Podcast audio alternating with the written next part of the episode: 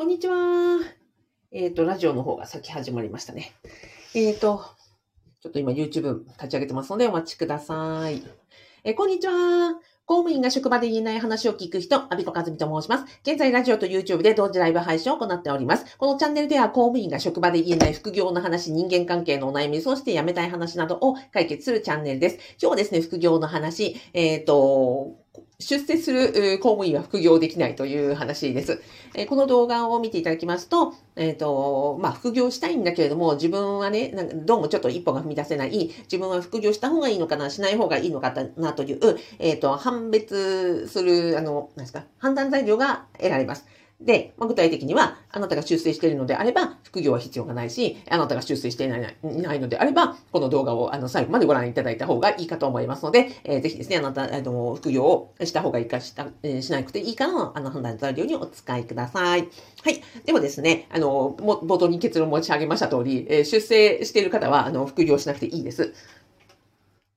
でね、うんと、これですよ。はい。なぜそれが、えー出世する公務員は副業しなくていい理由一つ目。まずはですね、あの、私のところはね、えー副業、私がやってる公務員のね、オンラインスクールは、えっ、と、副業をしたい方のために、えっ、と、やってるオンラインスクールとコミュニティがありますが、そこにね、来られる方というのは、うんとね、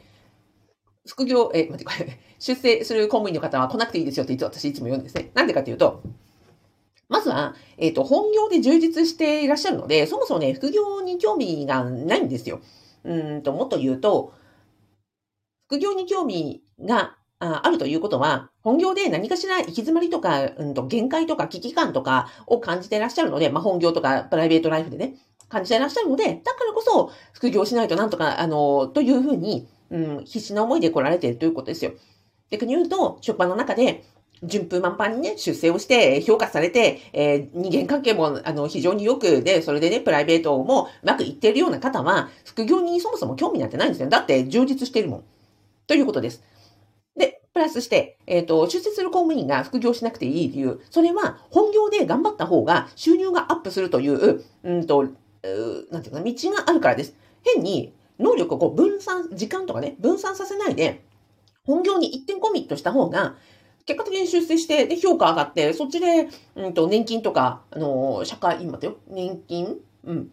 の額とか、あとはね、あの、法給評価上がれば退職金もどんどん上がっていくわけで、給与、賞与、えっ、と、年金、えー退職金、全部にプラスになっていくので、そもそも、うんと、本業で頑張った方が、出世してる方は収入がアップするので、下手に、えっ、と、時間とか労力とか、あの、神経を分散させずに、本業に一点突破した方がいいんじゃないですかということです。で、あとですね、あの、出世している方というのは、うんと、副業にをすることによって、別にね、あの、合法なあのことをやっていたとしてもですよ。なんかこう、えっ、と、副業やっている人なんだとか、他でお金を稼いでいる人なんだみたいにですね、やっかみとかを受けちゃうと、逆にその出世街道の方に影響しちゃう、マイナスの影響が出ちゃうことがあるので、もちろんルールを守ったことをやっていたとしてもですよ。副業が、あの、で、輝かしいご経歴に、マイナスとか、周りのやっかみとかを引き、あの、こう、引きつけちゃう危険性があるので、むしろ、ここもね、マイナスになるかなと思うんですよ。ですので、出世していらっしゃる方、えっ、と、順風満帆にですね、あの、公務員街道のですね、フェアウェイをですね、花道を行ってらっしゃる方は、あの、副業しなくていいです。で、えー理由はね、今申し上げた通り、副あの本業で充実していますし、その本業頑張った方が収入として、トータルのね生涯年年収がアップするじゃないですか。で、プラスして、えっ、と、副業しているということで、変なやかみとか噂とか、そういうマイナスのね、要因を、あの、一つでも曇り、一点の曇りもないように、えー公務員人生を送った方が、あの、トータルで幸せになれるなれると思うので、出世する方はしなくていいですという話です。逆に、私がやってるね、アビコカズミの副業不動産ゼミであるとか、あの、という、あの副業にね、興味のある公務員の方というのは、共通して持ってらっしゃるのは、実は危機感なんですね。危機感というのは、このままじゃやばいというおお気持ちが、どんな方にもやっぱ共通してお持ちだということです。だから私は、あの、副業をしましょう、しましょうって誰にでも勧めてるわけじゃなくて、今、このまま、公務員人生、このまままっすぐ行った先に、このままじゃ、例えばお金がまやばいとか、あとは体がまずいとか、もうあの精神的にも持たん、えー体も持たない、えーと、このままでは、私の場合だと、うんとか家族がね、転勤していったら、家族が離れ離れになるなとか、もうこの仕事を、もうなんか、えー今日、うん今日このまま、なんか、えー余命半年だと言われたら、絶対仕事、この仕事辞めたいと思うぐらいに、もうなんか辛いとか、うん、嫌だなとか、自分に合わないなとか、ここに命を毎日毎日職場にね、命を置いていることが、自分の人生これ本当にいいんだろうかと思うような、そういうなんか絶望感とか危機感とか、そんな風に思ってらっしゃる方とかですね、先ほど言いました、その家族との折り合いがね、つかないなとか、あとはその本当に家計ですよね。家計が、えー、とこのままではまずいというふうに思ってらっしゃる方が、実は副業したいというふうに来られていて、そういう、そういう方ほど、やっぱり危機感をお持ちなので、副業へのモチベーションがもう誰にも強いですし、なんか困難なこととか、うまくいかないこととかがあっても、あじゃあ別の方法があるんじゃないか。あの、これがダメならこっち、こっちがダメならこっち。なんかこう、うんとですか、やり抜く力を副業に発揮されて、結果的に成果を出したりとか、あの、夢を実現したりされているというのが私の、あの、たくさんの方、今までね、4000人の公務員の方の、えっ、ー、と、副業のね、ご相談など、キャリアのご相談などに、を伺ってきて思っているところです。なので、副業を、全くね、興味がない方というのは、実は小遣い稼ぎなんじゃないかとか、なんかこう、ちょっと、うん、ずるしてね、お金を稼ぎたい人が副業してるんじゃないかというふうに思われてる方多いと思うんですが、実は、実際に副業している方というのは、今申し上げた通り、あの、危機感、このままでは本当に自分のね、人生が破綻してしまうというような、うんと、辛さを持って副業に挑まれているというところが多く、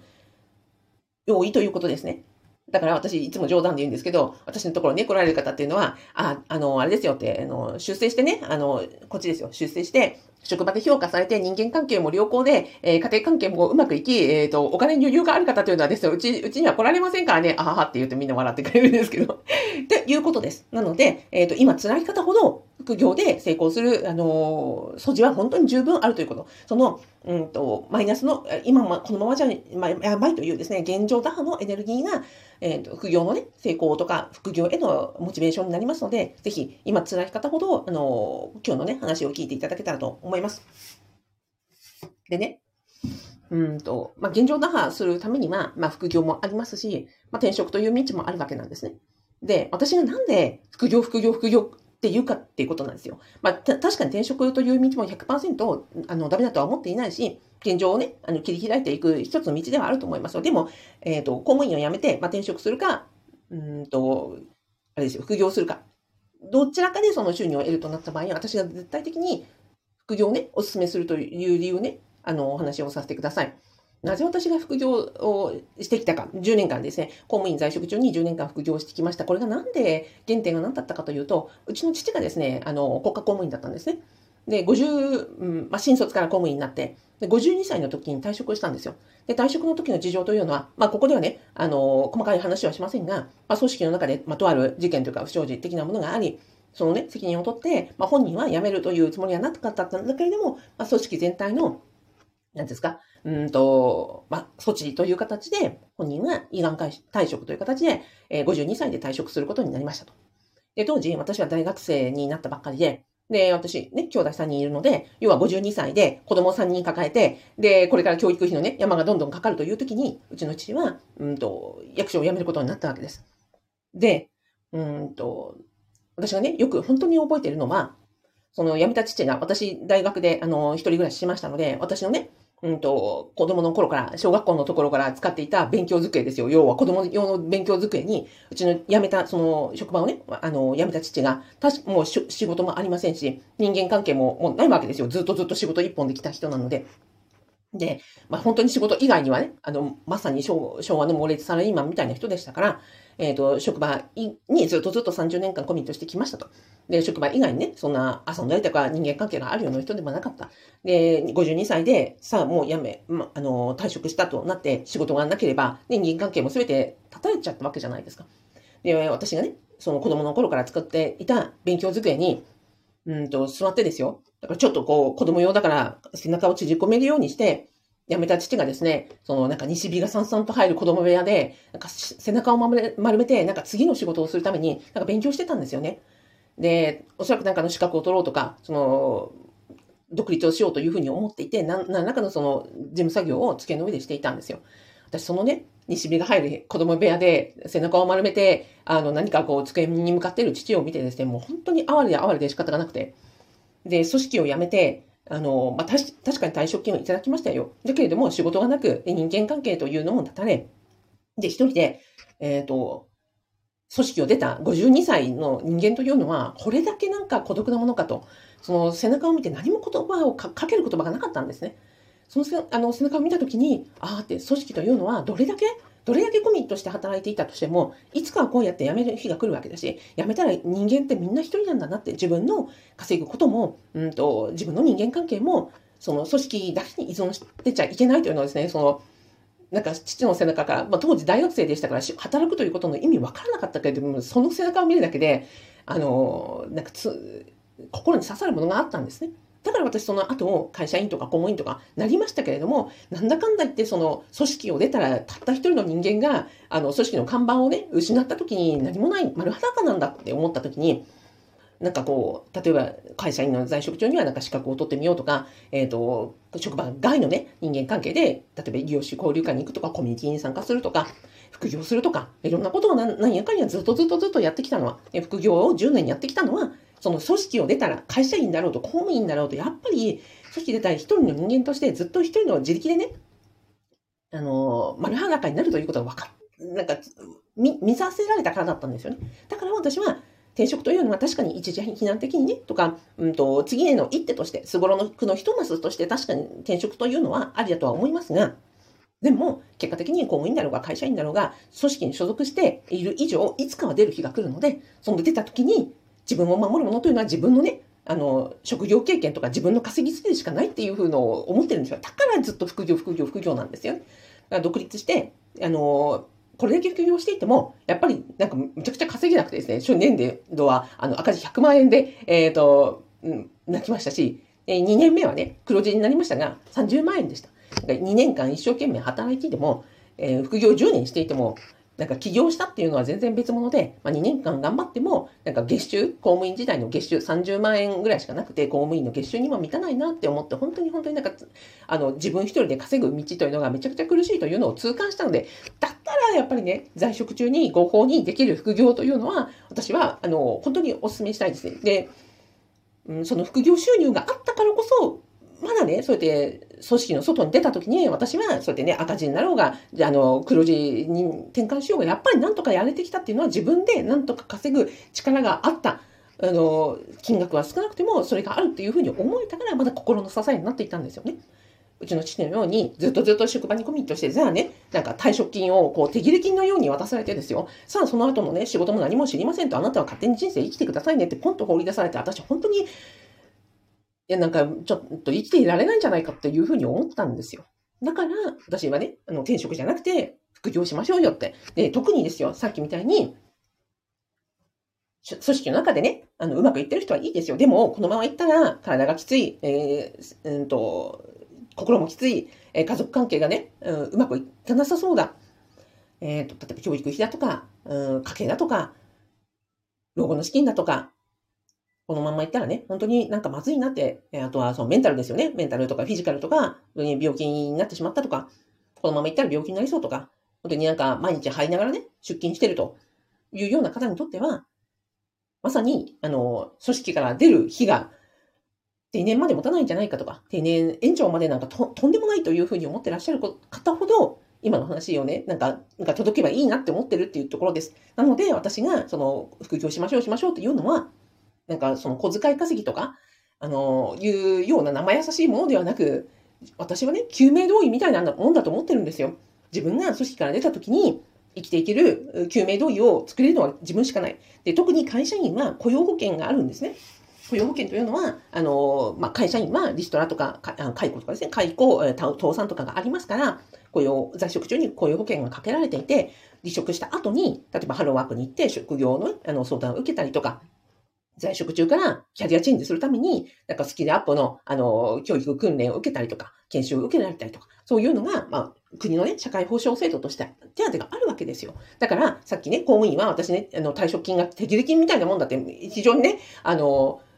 なんですか？うんと、雑な言葉遣いしましたけど、でも本当にそうで、会社員は、その退職、うんと、リストラとか解雇があるからこそ、それだけその、保障制度があるわけなんですね。公務員は、解雇、えっ、ー、と、解雇もリストラもないから、だから雇用保険がなくて、だから退職金だけで、あとは自力でやんなさいよっていう、ある意味、ある意味めちゃくちゃこう、うんと、なんていうんですか、ドライなわけですよ。だから自分の救命同意、自分が組織を出た時に自分の、えっ、と、ことを守ってくれるスキルを自力で、まさに自力で、えっ、と、在職中に身につけとかないと出た時辛いじゃんっていうのをですね、私がその、まあ、父の姿を見て、で、そこで、そうですね、ま、思ってるということです。ちなみに、そのね、あの、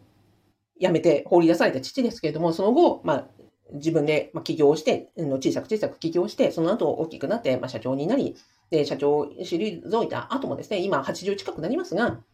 その社長業のやっていた時に、自分のことを気に入ってくださるお客様と、まあ本当になんか細々と月に何回かのお仕事をいただいて、年金もらいながら、で自分がね、のことをなんかこう指名してくださるようなお客様がついて、で、なんか旅行とも出張とも言えないようなですね、あの、仕事してくるとかって言いながら、80代、あの、もう80代になるような生き方をしてます。なので、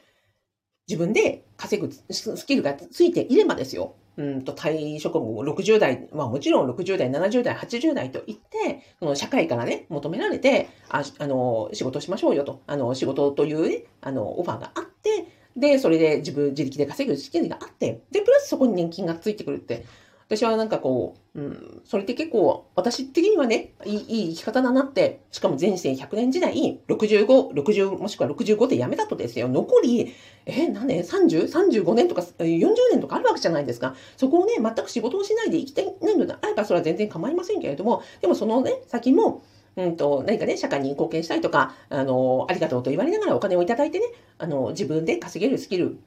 そういう生き方をしたいと思うのであれば、本当にね、在職中から本当に少し、少しずつ、少しずつ、毎日5分でも1分でもいいんですよ。なんか自分が、あの、自力で稼いでいける自分のための、えっ、と、救命胴衣を作ったらどうかなというふうに思って、それで、えー、私はね、その在職中に公務員が職場にも何も言わないで、自分一人でコツコツ進められる、えっ、と、副業の不動産ゼミがいいなというふうに思って、不動産をお勧めしているというところです。まさに不動産というのは大家業ですから、年をとってもね、あの、例えば外注ができたりとか、自分で自力で全て働く必要がないので、えっ、ー、と、年に合わせて年齢とか、あの、働き方に合わせて子育てしながらでもできるということで、私はね、あの、副業は不動産がいいって、公務員の方にはもう絶対不動産しかないというふうに思って、えー、アジカズミの副業不動産ゼミをしているところです。えー、もしね、今日のあの動画をご覧いただいて、あの、ちょっとでも刺さるところがあれば、本当に嬉しいなと思います。で、あの、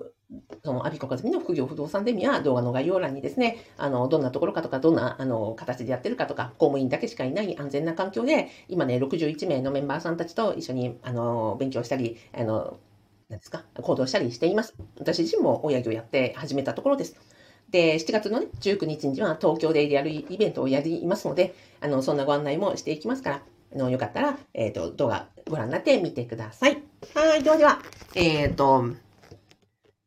ラジオでコメントいただいております。やすさんありがとうございます。ゆかさんありがとうございます。たけさんありがとうございます。えー、みやび花頭さん、みやび花頭さん、みやび花頭さん、ありがとうございます。えっ、ー、と、みずさん、いい生き方だと思います。ありがとうございます。えー、ゆかさん、お父様、50代から新しい道をご自身で作られて、80代でも働いておられるの素敵です。ねえ、80代で働いててもさ、まだ残りね、人生100年って20年あるんですよ。結構長くないですか？なので、えっ、ー、と、100年時代に対応するには、本当にね、少しずつでも、今から、あの、自分で、えー、自分で稼げるスキル、あの、経験値を積んでいくのが私はすごい、あの、大事かなと思っているところでした。はい。えー、みやみさん、いつもありがとうございます。こちらこそです。ではでは、今日もありがとうございました。えー、感謝といいねのハートマーク。